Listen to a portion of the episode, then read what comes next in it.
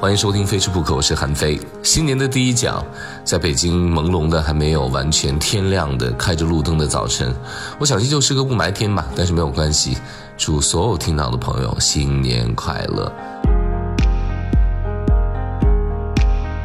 刚刚从日本完成我的休假，回到北京，算是在北京跨了一个年，极其平淡的一个跨年。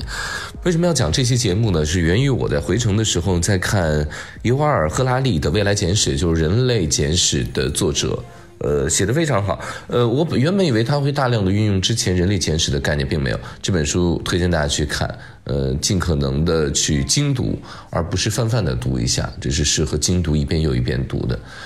呃，这里面就讲到了一些关于我们生物算法、情感需求是否有算法等等一系列的这样的，就嗯，你就想吧，把人变成一个呃大数据库这样来想，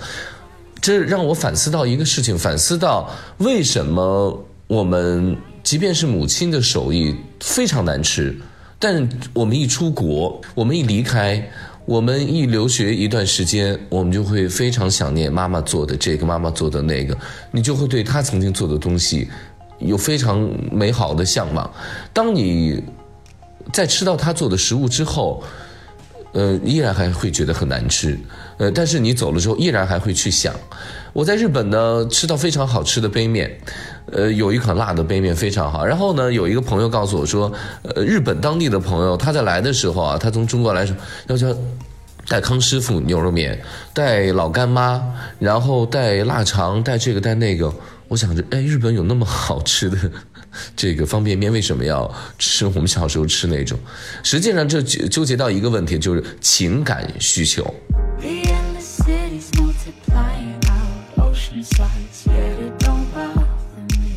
当下相信大家的物质生活已经，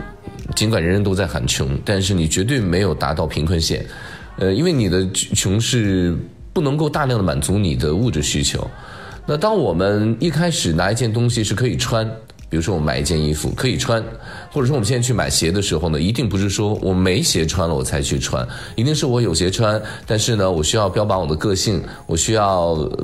呃，追求这个新的款式，我需要配某件衣服，然后我就要多一双鞋。呃，那这个实际上就是呃高出了物质层面的一种需求了。大家认为这个是物质需求，实际上它已经高出了物质层面的需求了。什么叫物质最基本的物质需求？就是我买一个包，我这包可以背着书包，然后去上学就可以，而没有必要我去背一个包，我还要拿着 BV 的，我还要背着非常结实的呃 LV 或者爱马仕的这样的包去上学。因为到了这个层面的话，一定是有精神层面的东西混杂在其中，只是很多人没有办法将。精神层面的情感需求和我们物质方面的最基本的需求画得非常的清楚。呃，当你有一个界限，就是最基本，剩下的东西你都可以不用要，你死不掉，这个就是你的物质最基本的需求。剩下之外的东西，通常都已经高出了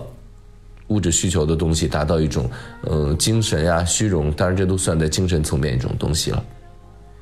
我前段时间呢，在青岛，我们在拍摄节目的时候，我住酒店。我酒店的隔壁的墙，因为酒店这个床啊，它非常喜欢设就是头对头。我躺在床上，然后隔壁呢也是一对情侣躺在床上，或者一对一对夫妻躺在，他们在吵架，吵了一晚上，声音非常大，一直吵到五六个小时之后，然后都快天亮。呃，我极其痛苦，但是以我的性格，我也不会去敲门，因为。嗯，他们已经被情绪所控制了。你裹挟进去之后，你可能也被他们的情绪所控制，你就变成情绪的奴隶。没有这么去做，然后我就闭上眼睛，让自己平静一下过去。我听了之后呢，我就在想，他们这个整个聊天或者吵架的这个争执的过程的核心主题是什么？呃，一个就是性，一个就是钱，无非就这么两件事情。呃，他们的起因是。大概是当天要嗯完成性生活，怎么好像一一方没有完成，或者一方没有随人意，结果就发现发生了大规模的争吵，然后就开始争吵到钱。当年呃这个东西怎么样？我要跟你离婚，然后孩子归我，这个东西是我买的归我，那个东西你买的拿走。按理说啊，你花了钱的东西。呃，这个东西是很容易算得清楚的，你很容易说清楚，咱们俩就再见。为什么吵了一晚上还是没有吵清楚？原因在于，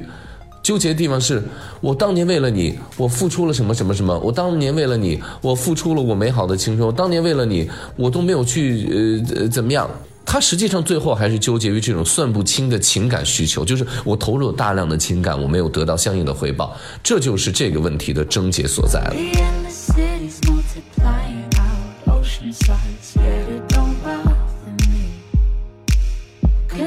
那未来简史》这本书对我启发是挺大的，它是有几个呃这个进阶式的案例，我可以给大家分享。比如说一加一等于二，二加二等于四，然后幺幺幺加幺幺幺，呃，是不是等于多少？然后呢，一加三平均一下等于二，呃，这个是一个非常简单的算术。但是呢，把这个算术的算法级别变得更高一点，比如说我今天要做一个。嗯，紫菜蛋花汤。那第一步呢，我是要撕紫菜；第二步，我把鸡蛋打成碎；然后呢，第三步，我要往这个鸡蛋碎里面可能撒一点点盐；然后呢，第四步，我要开始烧水；第五步，烧完水之后呢，把紫菜弄进去；第五步呢，蛋花打匀；第六步怎么样？等等一系列。呃，实际上它就是这样的一个算法的过程。然后几克盐什么的，这些都算是一个算法。你每次有微调的话，那实际上。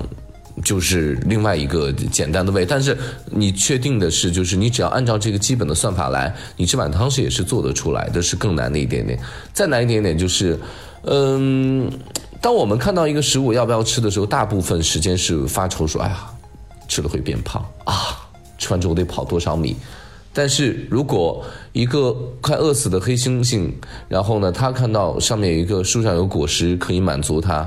但是他冒的风险就是被别的野兽所攻击吃掉。那如果当他饿得极其受不了的时候，他根本就会直接抛弃这些，他就会冲过去抢这个果实吃。他不会想到说我会被别人攻击死，因为我不去吃我就会饿死。那如果他是吃饱的状态下的话，他一定会这么来算。他说：“嗯，我得吃几个。”才能够吃饱呢？我去吃这个香蕉的时候，树上到底有几个呢？那我在过去的路程当中，会来豹子还是老虎呢？如果豹子跟老虎来的时候，我需要跑多快才能追到它们呢？我跑到香蕉树上拿到香蕉的时候，发现有更多的香蕉，我要拿一个、两个、三个、四个，我要逗留很久吗？后来他想了想，嗯，今天也没有很饿，但是这个风险很高，算了，还是不要吃了。看，实际上从一个最基本的物质到了一个情感的。这个算法的需求，这个就比较难了，就算是一个高级动物。然后呢，我们人对于动物的这个控制，当然从这个圣经里面各方面都写了，就是我们上帝赋予我们权利去掌控一些动物，包括我们现在养了很多很多，就是我们现在养的各种家畜的，呃，就是它的这个数量。呃，整个是人的吨位级的，就是我们养的所有的吃的动物的重量是人的重量的两倍还是七倍，我忘了。呃，总之就是一个很大的比例。那说到曾有一个小猩猩，小猩他们就关在一个小屋子里面之后呢，有一个假的猩猩是金属的，但是他手里拿着奶瓶，还有另外一个是带毛绒的这个猩猩，但是呢，他没有奶瓶。就把这个小猩猩放进去之后，跟他妈妈分开了，就看他怎么样去来选择。他毫不犹豫地抓着带毛的那个更接近于自己妈妈的这个形态的猩猩，这是一种泛灵主义。当下呢，其实呃，更多的科学家已经把这种精神层面的东西放进来叫泛灵主义，就是我们能够想象到，就是这些动物也是有灵魂的，我们要感同身受它们。比如说，曾经有一个牛攻击了嗯游客。呃，有一个大象攻击了游客，然后呢，呃，政府要去猎杀的时候呢，当地的这个原住民的部落说你不能杀这个公象，因为这个公象呢有另外一个陪伴他的朋友，另外一只公象，如果他突然间发现第二天他的这个公象没有的话，他会变得很暴力，他会伤更多的人，而且呢，就像我们人一样，我们突然间失去伴侣的话，我们也会非常的伤心。最后在这样的极力阻拦之下，政府竟然就没有去做这样的事情，那泛灵主义。所以再回过头来，我们再来想，就是我们对于出国之后或留学之后很久没有吃妈妈的菜，没有吃老家的这种风味的时候，我是一种什么样的需求呢？真的是我最基本的物质需求，还是说我更多的要的是一种情感的需求，更多的要的是一种妈妈的味道？所以有一段时间很流行妈妈的味道，我在想妈妈的味道，我们可不可以用某一道菜？来衡量出来，比如西红柿炒蛋，有没有可能用某一种比较具体的味道，酸甜口味的味道，来把妈妈的味道具体出来，或者说给它幻化出来？我发现并没有，因为无论妈妈的手艺多么多么的难吃，你离开之后，你突然间你就对于那个妈妈的那个需求就多了。妈妈是来自于妈妈的，就相当于那个小猴子，他不去喝那个铁的猩猩手里面拿的那个奶瓶，他去喝就更接近自己妈妈带毛的那个猩猩的。身上没有奶瓶，他就抓着它，因为他能找找到一种妈妈乳房的温暖的这种感觉。这种感觉可以推到我们当下生活当中，不仅我们产生于跟妈妈之间，我们也会产生于我们跟呃周围的不同相处关系的人的之间的这种呃感知。那我的一个好朋友呢，呃，她跟她的老公结婚已经超过七年了。她就说，七年前他们也是谈着恋爱，非常幸福的在一起的。呃，扛不过七年之痒，他们现在已经没有完全分居，但是每周有几天时间是住在不同地方的。她是住在北京的另外一个地方，然后另外她的老公住在另外一个地方。呃，他就觉得说分开之后，突然间让他夫妻分开之后，对于这个缓解情感非常好。他说，他突然间那天在洗洗洗手的时候，他说啊，我的手竟然洗村了。他突然间想到结婚七年。她一双袜子，一个内裤都没有洗过，都是她老公洗的。她发现她在回家的时候呢，她老公做一桌饭菜，她吃在嘴里，她觉得怎么会这么好吃？实际上她老公跟之前的水准没有太大的区别。所以当她出来之后，每天没有老公做饭，吃着外面的外卖，然后呢，工作完之后吃着一个人吃着饭的时候，突然回到家，再吃到她老公做那顿饭的时候。她一下就满足了她当时忽略的情感需求，你也可以把这理解为距离产生美。但是，我说这期节目的意义就要提醒大家的是，在新的一年，我们是不是可以更多的把物质性的东西抛开一些，把更多我们眼前看到物质的东西更升华到情感层面，我们更多的跟我们身边的所有的产生关系的爸妈也好，亲人也罢，我们的朋友、同事也罢。产生更多的泛灵性的情感层面的沟通呢？感谢各位，祝各位新年快乐，新的一年一切都平安喜乐。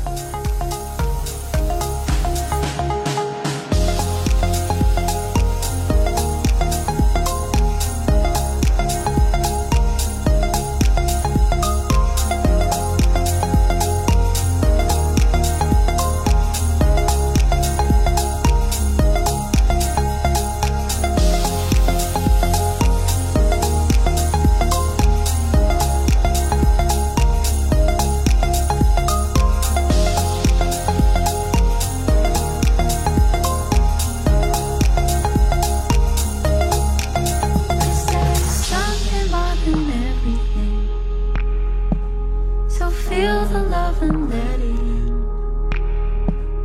Cause I